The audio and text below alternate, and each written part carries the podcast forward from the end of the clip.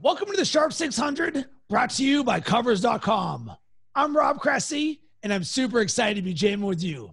And joining me today to get you ready for UFC 251 is Nick Kalikas, risk supervisor at Circa Sports. You can follow him on Twitter at Fight Odds. Nick, great to have you on the show. Hey, thanks for having me on. I'm really excited. First off, there's something that I noticed about you. One, you are wearing a Cincinnati Bengals hat, and two, you are drinking out of a Cleveland Cavaliers mug. So, what is this about this Ohio love that you're rolling in with? well, of course, I was born and raised in Ohio, so I always got to show some love for you know my home state or whatnot. Now I'm relocated, obviously, to Las Vegas, but I'm originally born and raised in Ohio. So yeah, I'm a Bengals fan. Kind of unfortunate, right? I mean, although things are starting to look a little bit more exciting right now with Burrow, and uh, we'll see what the future holds. But yeah, no, of course I'm a Cavaliers fan, so uh, you know it's been kind of a rough going, but thank God for LeBron, and you know we finally got it done. So uh, you know we have a championship under our wings, so to speak. So proud Ohio sports fan. So I went to college at Miami of Ohio and lived in Cincinnati for six years. So I do have Ohio blood in me, even though I am from Pittsburgh. And what oh. I can oh. say is that my friends from Cincinnati actually feel most optimistic about everything right now from one, Joe Burrow, and two, the Reds, who for all intents and purposes, have a good team in a loaded division that is all a bunch of good, not great. And this isn't a Cincinnati podcast, but we're just riffing right here at the beginning. That's awesome, man. I mean, other than the Pittsburgh scenario, you know, you got a that Cincinnati Pittsburgh rivalry. Well, it was kind of a rivalry for a while. You guys have been kicking our butts um, in football for a while now, but I get it. That's a ton of respect there for you. So we are going to jam about UFC 251, which is just an absolutely monster card. But first, I want to talk a little bit about your journey and how you got to Circa, what's going on there, and what it's like in Vegas. So let's start with that. Can you sort of give us some insight into sort of how you got to where you are right now? Well, honestly, you know, Vegas has been a place that I've wanted to, to go and be for a long, long time. I've been in the industry for about 17 years in the sports betting community and you know working for various uh, top level sports books. And, and, i always thought you know one day i would land in vegas. Um, i got the opportunity actually with the ufc to uh, be on a show called out um, on the line excuse me. So ufc on the line and we do pay-per-view uh, betting shows basically. And that opportunity came about late in 2019 and i was kind of getting flown in about once a month or so. So i talked to my wife talked to my family and I thought, you know what, since I'm heading to Vegas at least one time a month for the pay per view to cover that, I think there's a good opportunity for me to actually relocate in Vegas and kind of try to find my way. You know, like I said, I wanted to hook up with a very reputable sports book out here. I mean, kind of bring my experience and everything I bring to the table along with and try to make things, you know, help them out in MMA and, and just other things in general, risk management, as you said, um, and be successful at what I do. So that's kind of what the goal was. And fortunately, I got the opportunity uh, with Circa Sports, and obviously they're one of the best up and coming sports books in the world. Very proud to be a part of this great team. I mean, from top to bottom, nothing but class. I mean, uh, you know, I know they're getting a lot of good publicity right now, but it's deserving, really. I mean, like I said, the, the team that they're putting together, just razor sharp and a bunch of great guys. So proud to be here. Love hearing that. Can you give us some insight into what it's like in Vegas right now? It's something that we've obviously been following on the show throughout the months from when things started back in March all the way up to now. What are you seeing? Can you sort of take us into what's going on? Um, you know, obviously with the pandemic, it's for me, you know, just relocating and only being here for a few months and then the pandemic hitting, I didn't get a really, you know, a, much of a chance to experience the true Vegas um, you know, get out there, get a little bit more familiar with everything. So it's kind of taken a little bit longer. And, you know, we've been all been in quarantine basically for a long time through this pandemic.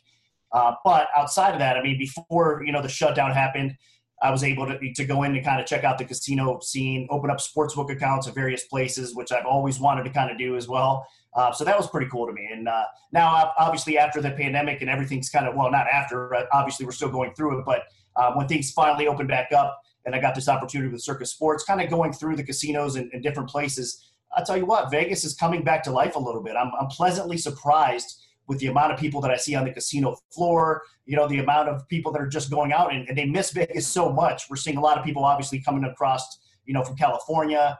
And uh, I think Vegas has a bright future again. I know a lot of people are saying it's going to take a while to kind of get back to where it was, and I understand that. You know, I mean, times are different now for sure. But I mean, I'm like I said, I'm optimistic and I'm pleasantly surprised. I mean, we're seeing kind of an uptick and, and people really starting to show back up and kind of have that love for Vegas again.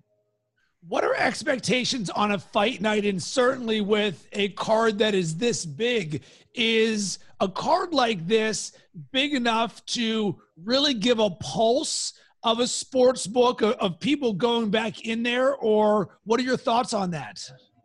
Yeah, I think UFC has done wonders for the sports books. Honestly, I mean, across the board, you know, there hasn't been much sports obviously to bet on for for the books out there. You know, they're they're starting to get like KBO, for example. You know, it got televised on ESPN now. That's one of the major things to bet on during this pandemic as well. But UFC has been the leader as far as the betting goes in most of these sports books across the board. So yes, we are seeing people coming into the sports book, and you know, you know, being in that atmosphere before the fights are taking place, during the fights, making over the counter bets. We're seeing starting to see more and more of that stuff. Of course, on the app, we're getting a ton of traffic and a ton of business as well. The handle is really good uh, for UFC events right now. Again, I think it's kind of carrying the load for most of these sports books, and it's exciting, you know. And I'm glad that UFC is finally getting kind of that recognition as being you know mainstream sport in the sportsbook's eyes. I think a lot of people have really opened up to the fact that this is a great betting market. I mean, we're starting to put props up on every single fight across the board. I mean, you're seeing more options for people to bet on, which is fantastic as well. I mean, back in the day, a lot of these books didn't even offer props at all for some of these fights, and let alone just maybe the main card. But now we're seeing it, like I said, from main card to prelims. I mean, a lot of more options and more to come as well. So the market is growing, and I think that, like I said, unfortunately, you know, there's a pandemic that kind of brought us to the forefront. But I think the UFC is definitely in good shape, and for the gambling industry as well.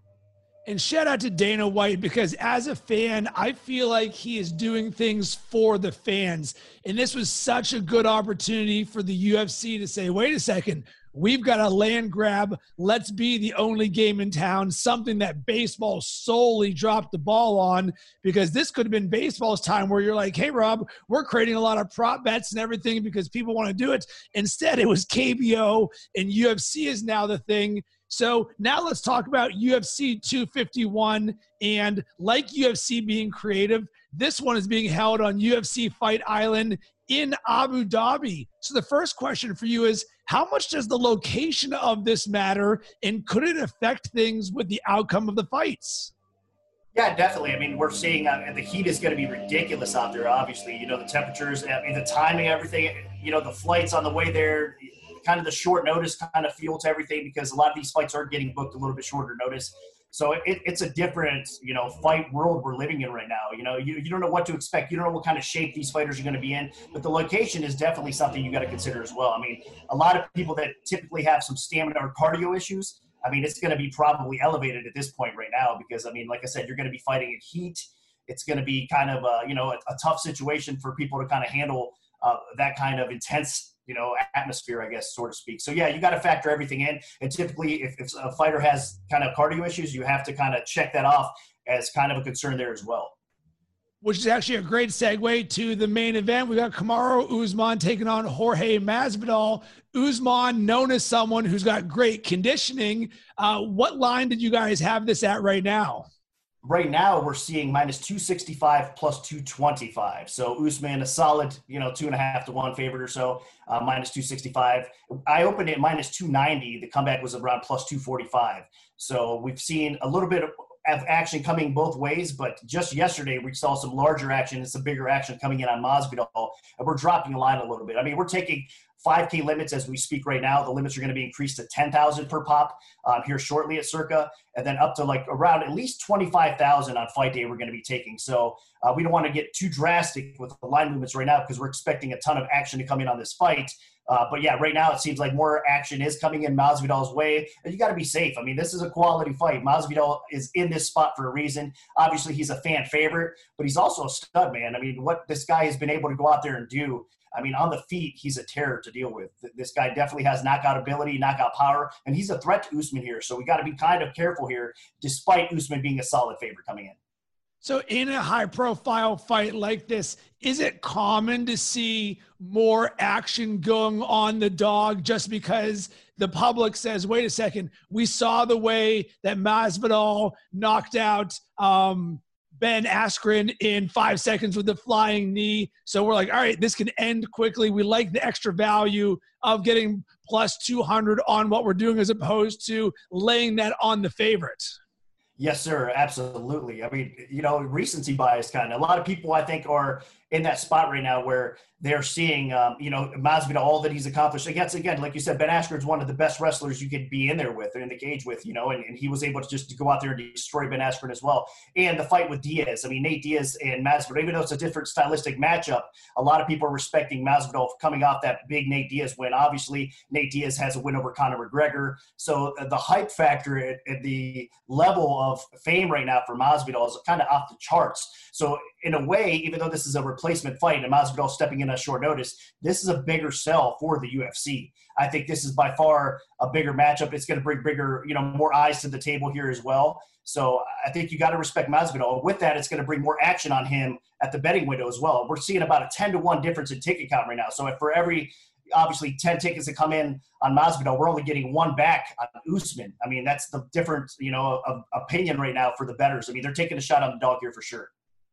So with this, that actually that thought process gave me hesitation on Masvidal because I can put all the pieces together why everyone would like that. Uh, this is a fight that has a ton of bad blood between the two of them. Here's something that I'm curious on: How much does the short notice affect both fighters? So for Usman, he was uh, preparing for Gilbert Burns, who is a completely different fighter than Masvidal. And on the flip side, for Masvidal, uh, he's filling in and he's cutting weight, and he doesn't have a full camp here.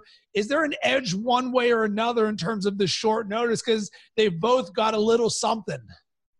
Yeah, no doubt. I mean, I think it's probably a better situation for Usman right now at this spot because he has been preparing at least for a fight a little bit more serious. I know. Here's the thing: a lot of people don't realize. So uh, Masvidal's been in the gym. Uh, he was helping Dustin Poirier recently, who had a fight against Dan Hooker, one of the best fights we've seen in the history of the sport. That fight was amazing, Hooker and Poirier. Well, he was a, a training partner of Dustin Poirier, so he was in the gym. He was in his camp. He was putting a lot of time in. He actually had um, Usman on his mind as well. They were about to sign a contract not too long ago, so he was preparing to fight Usman. So he was kind of in that mode. But you know, the contract kind of didn't happen for him before this short notice appearance and opportunity for him. Um, so I think he kind of put that fight on the back burner a little bit, but he kept on training, you know, not as hard as he would having a full camp and a focused camp, but he kept his training up a little bit. Uh, so he's in decent shape. I mean, he's not just coming in from off the couch, so to speak, but still, I mean, six days notice, not having, you know, the right, I think, total mental set mindset coming into this fight as well. Um, he's got nothing to lose though, so I, I, do like that about this. I mean, and again, Usman even said he has a built-in excuse. Masvidal does. If he loses this fight, he can say, "Hey, I was only you know taking this fight on short notice." That's true, man. I mean, you can't deny that. So there's not a lot like a high expectation, I guess, for Masvidal. If he goes out there and kind of lays an egg, so to speak, everybody's going to be a bit disappointed, obviously. But he does kind of have that out, saying, "Hey, I took it on you know six days notice." Uh, against one of the most dominant wrestlers, grinders in the whole sport. So, uh, you know, you got to cut me some slack here. So I do think it impacts um, Masvidal a little bit more than Usman. But again, Usman, it's an opponent change. He was getting used to training for Gilbert Burns, which was a training partner of his that he knew very, very well. And now you're fighting a guy that's going to look to keep this fight upright completely and try to knock you out. Not that Burns wasn't going to try to knock him out, so to speak, but Burns was kind of a different animal, a different kind of stylistic matchup where Burns could actually be more problems on the ground for a guy like Usman than he could standing up. Where now Masvidal is more of a threat on the feet. Uh, than he is on the ground, obviously. So it, the styles kind of changed a little bit, but I still think it's to Usman's advantage having that longer camp and you know this fight kind of playing out the way it should. A lot of people are expecting he's a solid favorite. Make no mistake about it because a lot of people are expecting Usman to be able to control this fight and kind of grind out Masvidal, you know. And I think that's probably what's going to happen. But I mean, it's going to definitely be interesting. And Masvidal is very game. He's an intelligent fighter, uh, so it should be interesting to say the least. And it looks like one of the keys is going to be Usman being able to take down Masvidal or the inverse Masvidal's ability to stop the takedown defenses because if Usman can get him down on the ground, it's one of those things where he's just going to grind it away. He's going to use that superior cardio and tempo to win the fight. So do you see in this? Is there any sort of class difference? Oftentimes, when we're dealing with champions, it's easy for us to try and create a, mer- a narrative why Masvidal is a great value as the underdog. But if we look on the flip side at the champion, he's a champion for a reason, and he's a very good fighter. He's on a 15 fight win streak right here. Are we dealing with two different classes, or how close are these two?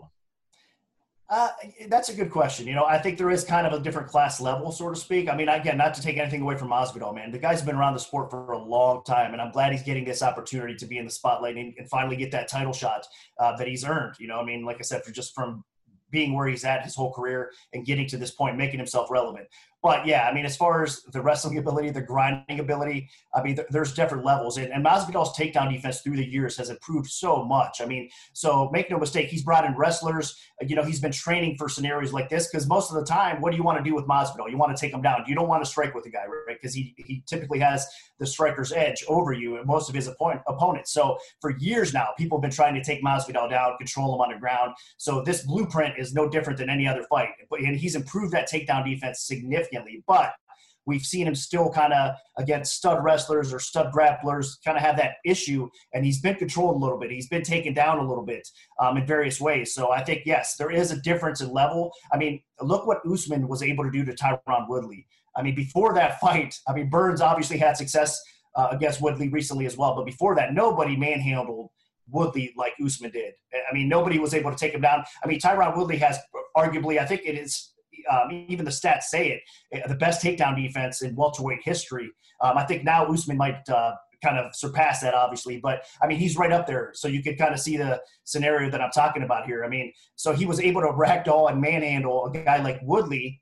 So thoughts are he's probably going to be able to do the same thing to Masvidal, he's going to have success. So yes, I think he's a level above the typical wrestler, the typical grinder that Masvidal is used to facing. So that's why you got to respect Usman in this spot, and I think he probably can't control the action in this cage. For me, I'm going to be on Usman, but I'm going to talk about how I'm going to uh, later on there. Did you have a lean one way or another, or do you want to wait till that later on? Um, yeah, I mean, we can. I guess we can wait later on a little bit. But I, as far as a pure pick goes, I'm obviously leaning Usman as well. Um, again, the short notice type situation. I think that in the past we've seen Masvidal kind of fade a little bit, and decline as as the fight progresses. Um, not that he has bad cardio, but I still think that you know the short notice doesn't necessarily help that. And we've seen, like you mentioned, I mean, Usman's cardio is just ridiculous. I mean, it's off the charts. Typically speaking, he can go five rounds strong. So I think even if it's competitive in the first couple rounds, as we get deeper into the fight, Usman should have the advantage, should be able to get those takedowns easier, should be able to control the action easier. It's going to be more dangerous for him early in this fight than it is kind of as the fight progresses a little bit. And it probably should get worse for Masvidal as the fight goes on. All right, moving on to the featherweight championship. We've got the champion Alexander Volkanovski taking on the former champ Max Holloway. And this is actually a rematch of UFC 245 in December, where Holloway was actually the favorite in the fight, but Volkanovski won the fight. And the real reason why was because of the leg kicks. It was an issue where Holloway just could not, uh, he wasn't checking them, and it ended up being um, the reason why he lost this. So when looking at this fight right here, we've got the rematch. We saw clearly why Holloway did not win, but can we expect the same thing? Because Holloway's someone who he can switch stances and saw a little bit um, more success when he was southpaw there. Um, but we can't expect that we're just going to see the exact same narrative over again. So, what are your thoughts on this? Yeah, no doubt. I got a Volkanovski in their first matchup. I, I was all over him, honestly. I took that plus money and thankfully it paid off. But let me say this as the fight progressed, what we got in round four, round five, the adjustments that Holloway made, I was sweating it, man. I mean, like I said, we were kind of not cruising. I mean, it was a competitive fight, obviously, but Volkanovski was clearly winning the first three rounds. And then as the fight, like I said, got deeper a little bit, I mean, the adjustments that Holloway made made it interesting. And, and I never trust judging, man. And judging is the hardest aspect. I've said it many times throughout, you know, several podcasts I've been on.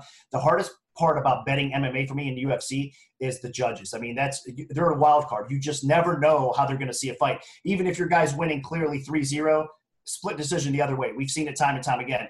I don't know, it's not corruption, it's not anything, you know, foul play or whatnot. It's just that these guys, everybody has their own way of, of viewing fights and it's all over the place. I mean, these guys are just not that strong at their jobs, unfortunately. So that's who we have to depend on if he hits a judge's card most of, most of the time. So, I mean, that's always a wild card for me. So I was sweating that decision, honestly, the first time around.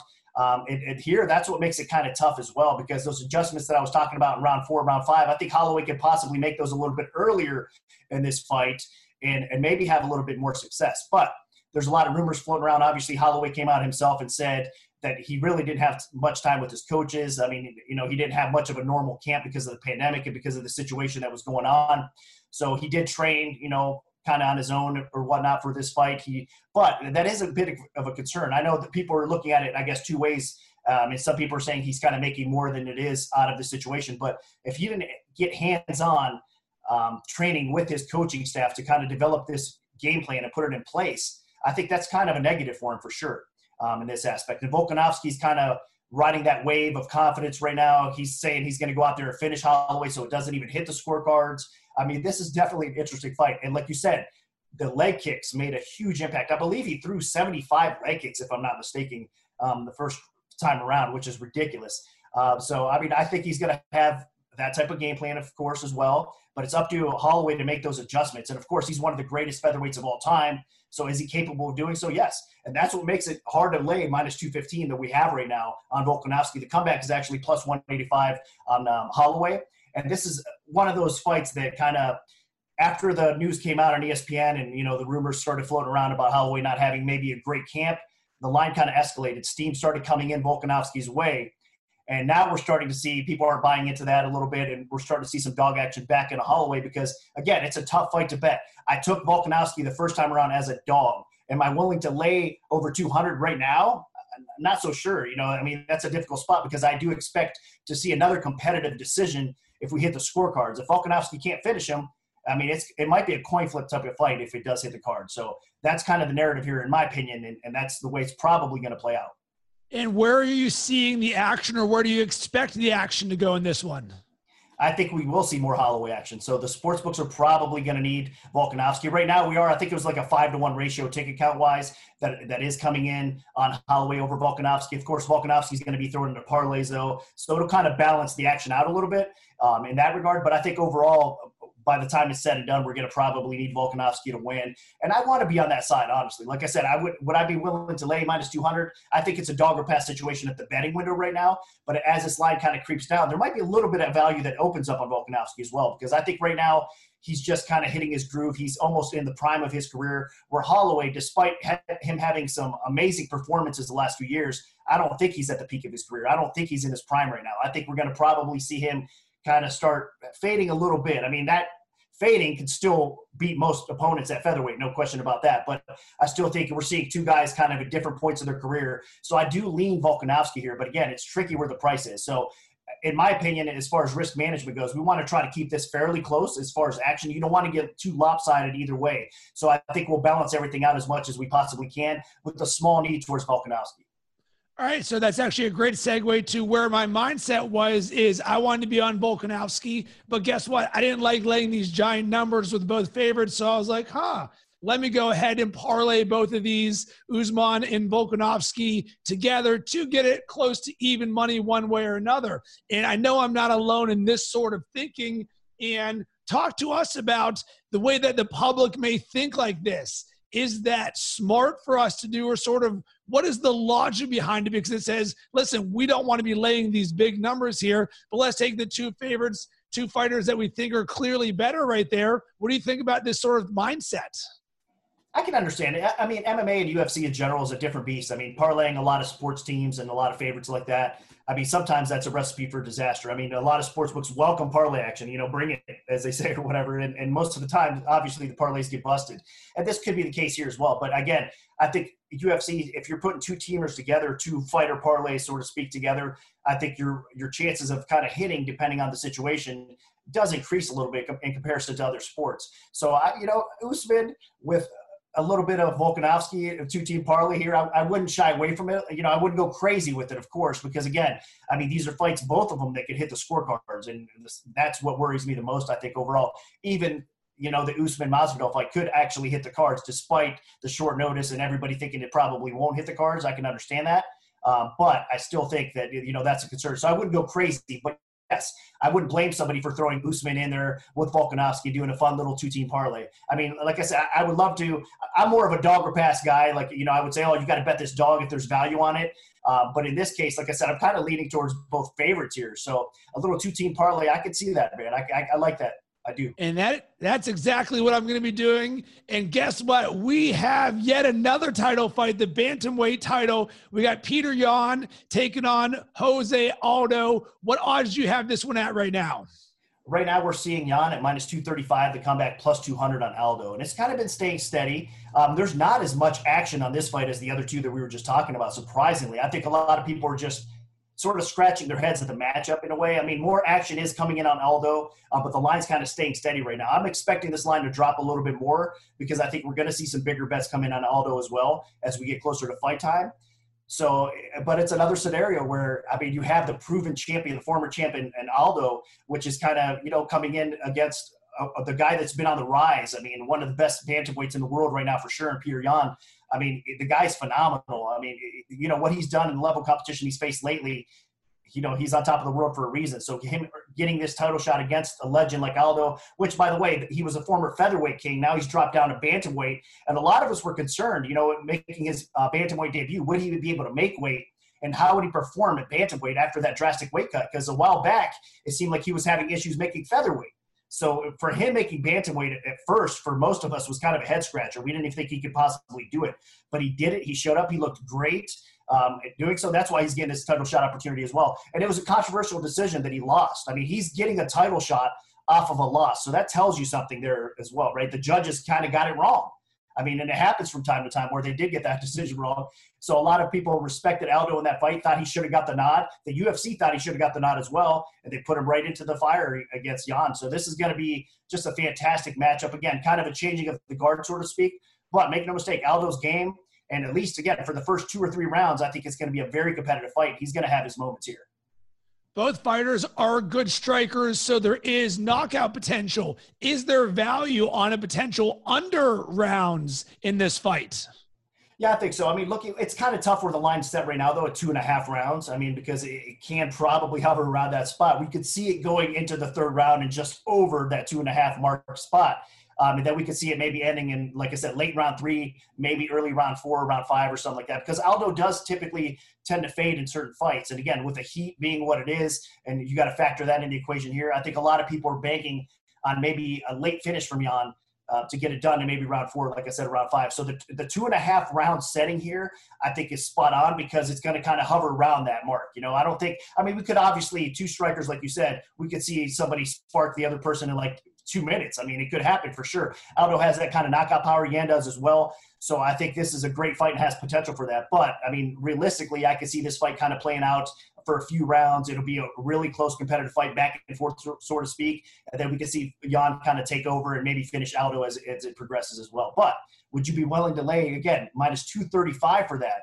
kind of a tough one, man. I mean, it's another spot where I think it's a favorite or pass situation, but the favorite price is just a little bit too high for you to just got to go crazy and, and make a significant wager on it with uh, Jose Aldo being more name recognition, where the casual fan would know his name, is that built in at all, or is the public once again like Masvidal? You say, "Here's a dog with someone who's a former champ that we know." For me, those are always red flags.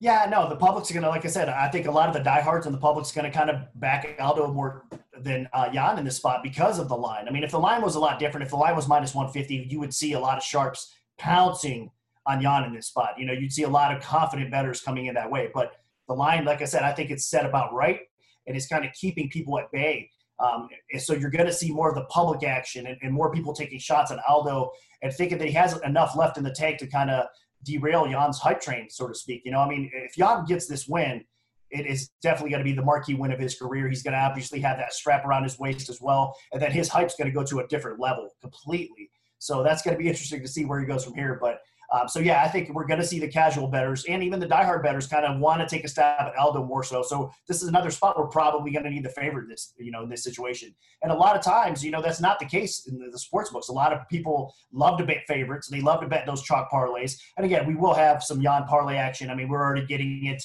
Um, it, you know, that's going to always come in, like you said, parlayed with Usman, Volkanovski, a lot of other fighters on this card that people are throwing in parlays as well. So we're going to have some balance in that, so to speak. But as far as actually coming in on this fight right now, surprisingly, it's kind of low.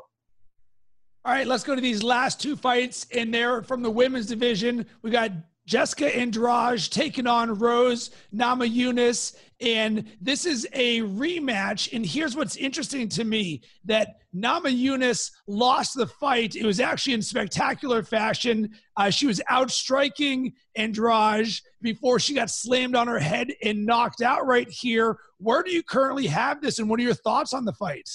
The current line for this one is minus 190 for Namajunas. The comeback on Andrade at plus 165. And again, it's another spot where we're seeing kind of two way action on this fight. I mean, Rose got bet up a little bit. Now we're seeing the line kind of go back down. Uh, there is some sharp action coming in both ways here as well. I think uh, more sharp bettors are going to come in on Andrade, uh, despite, you know, obviously Rose Namajunas doing really well in that first fight. And you, you're right, she was winning that fight before the slam occurred and that crazy knockout finish. I mean, that was definitely one of the wildest finishes I've seen in a fight, especially in a women's MMA bout. Uh, there's no doubt about that. So that was fantastic. But I mean, going back through that fight, you could tell who was winning the fight. I mean, Rose was the sharper fighter. I mean, she's just simply the better fighter. She's more technical on the feet. She's a little bit longer. She's a better submission fighter here. So Andrade's path to victory is obviously getting in close and using her power and trying to outmuscle and getting those slam takedowns and trying to control this fight on the ground. Um, and it's kind of going to be, you know, a situation she could use some of that, but I think Namajunas is another fighter that's kind of game and is going to be able to kind of counter a lot of what Andrade throws at her. So another tough spot at the betting window. I hate to say it, I mean, but you got to be truthful here. You know, I don't want to lead people the wrong way because I think again the line, if the line was lower for Rose, if it was about minus 160, I'd probably pounce on Rose. But being almost minus 200, you got to apply a little bit of caution because I know the game plan, I know the strategy for Andrade is going to be what I just said. And for me, mentally speaking, I'm not sure where Namajunas is at this point of her career. You know, she obviously had some personal issues and she had to pull out of a fight recently as well. Um, you know, with the COVID rumors flying around that she lost a relative from COVID. Uh, she's had a lot of kind of mental things kind of pop up in the past uh, in her personal life as well. So if she's focused, she could win this fight. But that's a big if right now. I mean, I'm not sure where her again mental state is, and she has to be focused. She has to be ready for Andrade because Andrade is going to bring it. She's going to look to do the same thing and kind of ragdoll Namajunas where she can. And that power is definitely a threat, even on the feet. She's not the better striker, but she has more one pop knockout power, one punch knockout power that she can bring to the table. So Namajunas has to respect that. And again, kind of another difficult spot here. All right, last fight we got Amanda Ribas taking on Paige Van Zant. and Ribas is a monster favorite here. One, what odds do you have this at? And two, how do you go about betting such a large favorite? This is tough. You got to bet the props, man. You got to bet the submission prop. I think for Ribas, uh, Ribas here in this spot. Uh, right now, though, overall the betting lines minus 800 for Ribas and the comeback plus 585 um, on VanZant. So you're seeing a, a, significant favorite for a reason. I mean, stylistically, this is just a nightmare matchup for Van Zant. I mean, we're seeing, you know, Ribas can kind of win this fight, I think, everywhere it takes place. Ribas is kind of on the rise. I mean, she's an aggressive striker. We've seen her be accurate. We've seen her be clean with her striking and not afraid to get in the pocket and throw down. But her, her jujitsu, her ground game is a level above most ladies in this spot. So she could be able to get the takedowns here. And if the fight goes to the ground, she has a significant advantage over VanZant. Now, make no mistake, I mean, if you're seeing this price, you would think, oh, VanZant must not be that good. She's a really good fighter. I mean, she brings a lot to the table here. I mean, popularity, I mean, put that aside. She can actually strike. She's well rounded. I mean, she has some decent wrestling. She has a decent ground game as well. It's just the styles make fight scenario here. And Ribas is just a terrible stylistic matchup uh, for VanZant right now, and that's why you're seeing this this price be what it is. And also, we have to factor in that again, from what we've seen in the hype and the performances from Ribas thus far, people are going to want it better. I mean, this is the last fight of VanZant's contract. There's rumors that she could be going to another organization possibly after this fight. So I think the UFC, if that's the case, the UFC's kind of setting, you know, letting her go off of a loss more than likely. You know what I mean? And that's not necessarily a bad thing for them. Um, so this is just a, a terrible spot for VanZant, and I expect her obviously to get beat. And if you're going to look to bet this, I think there's some plus, maybe around plus 200 odds at different places at Circa Sports. We're I think a little bit under plus 200 right now because we did get some uh, action on submission, so we're trying to keep that a little bit safer. I don't want to get pounded by Ribas, you know, by submission with a ton of action because I think that's a, a really likely scenario she could win that way. Maybe she could win by uh, knockout on the ground, TKO on the ground as well. If she gets top position and she starts pounding away, you know, positional control on the ground and getting a TKO stoppage, I could see that possibly playing out. Or she might be able to just do enough. Van Zant's a tough, tough girl. She might be able to hang in there, not get submitted, and you know, make it to the scorecards. But I, either way, it's going to be a tough fight for her to win. I don't see it happening. Nick, I absolutely love jamming with you. I had so much fun, and I'm really looking forward to UFC 251 because it is going to be amazing. Where can everybody connect with you? Um, hit me up at Twitter, at Fight Odds, of course. And of course, um, check out Circa Sports on Twitter as well. We have a lot of great things going on. Like I said, I mean, if you guys want to bet the fights, we are the best place to bet the fights. I mean, there's no question about that. Fair limits, fair splits across the board, and it's only going to get better. So make sure you check out Circa Sports. And again, check me out at Fight Odds on Twitter. And I want to hear from you. What action are you going to have for UFC 251? Send me your card. You can hit me up on Twitter at Rob Cressy. Make sure to use hashtag Sharp600 and be part of our community. And also make sure to tag at covers. And you know what? If you dug this podcast, here's what would really help us out. Throw us a bone, go to iTunes and give us a rating and review. And when you do, we will give you a shout out on the next podcast. And remember, you want to be a sharp? Don't be a square with your bankroll. Be disciplined with your money management. The Funkadelic devil hit you with the rap level of 10. The one, two, three, your pen. I get action. So everybody jump with your rump. If you like the way the sound pump, pump it in your back trunk. And let loose with the juice when I do rock. I'm too hot. Some say I got more juice than Tupac.